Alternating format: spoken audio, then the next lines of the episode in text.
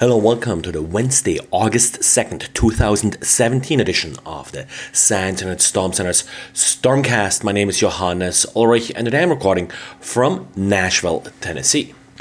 Of course, SMB is still on everybody's mind with the recent denial of service attack, adding yet another current exploit to the tool chest that an attacker may use against hosts running SMB.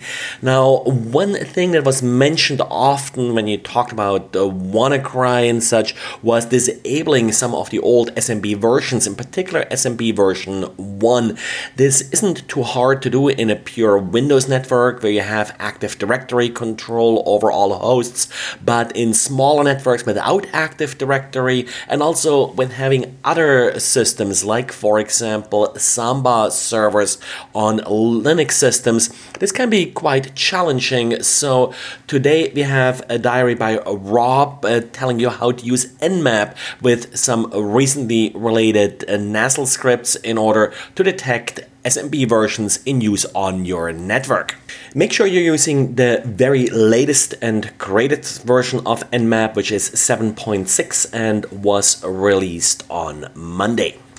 And I'm teaching here today at the Security Awareness Summit, and of course, phishing is on everybody's mind here. Now, phishing is often seen as an attack that affects more non technical users, but uh, yes, uh, more technical savvy users like developers are sometimes subject to phishing attacks and fall for it. The latest example here are the authors of Copyfish. Copyfish is a Google Chrome extension also available for other browsers that allows you to extract text from images. So essentially, it does OCR. Now, the developers for this extension fell for a phishing attack, stealing their Google developer credentials and as a result, their extension was taken over by an adware campaign. So if you installed Copyfish recently and did see all these ads pop up, that's what's happening. At this point, it doesn't look like there was anything more malicious than annoying adware installed. So uninstall Copyfish. At this point, there is no new clean version available. The bad version has been removed by Google. No other browsers like Firefox are affected by this particular attack. And like many modern desktop applications, McAfee's Security Scan Plus uses a web API in order to scan binaries. Now, most of the interactions with this API happen via HTTPS, but sadly, some design elements and ads that are being displayed as part of McAfee's Security Scan Plus do arrive via HTTP. Of course, this allows an attacker with a man in the middle position to replace these ads with additional content. And what makes this even worse is that the virus scan application does implement its own extensions to JavaScript, which do allow the launching of arbitrary commands on the victim.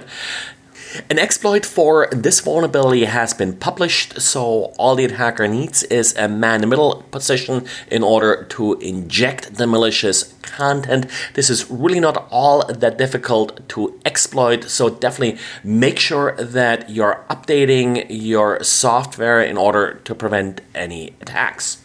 Now, another web application, particular web API tool uh, story comes from Netflix. Netflix, uh, rightfully so, is worried about exploits, in particular denial of service attacks against its extensive API, and in particular attackers finding slow, resource intense API calls and then exploiting them by repeatedly calling them.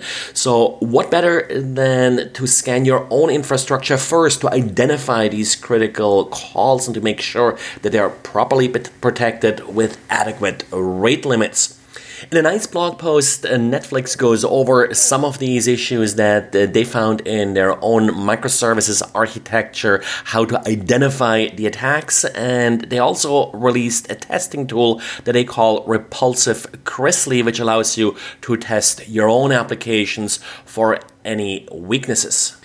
And Startcom, which is behind the famous Start SSL certificate authority, is trying to get back to be trusted in Firefox and other browsers.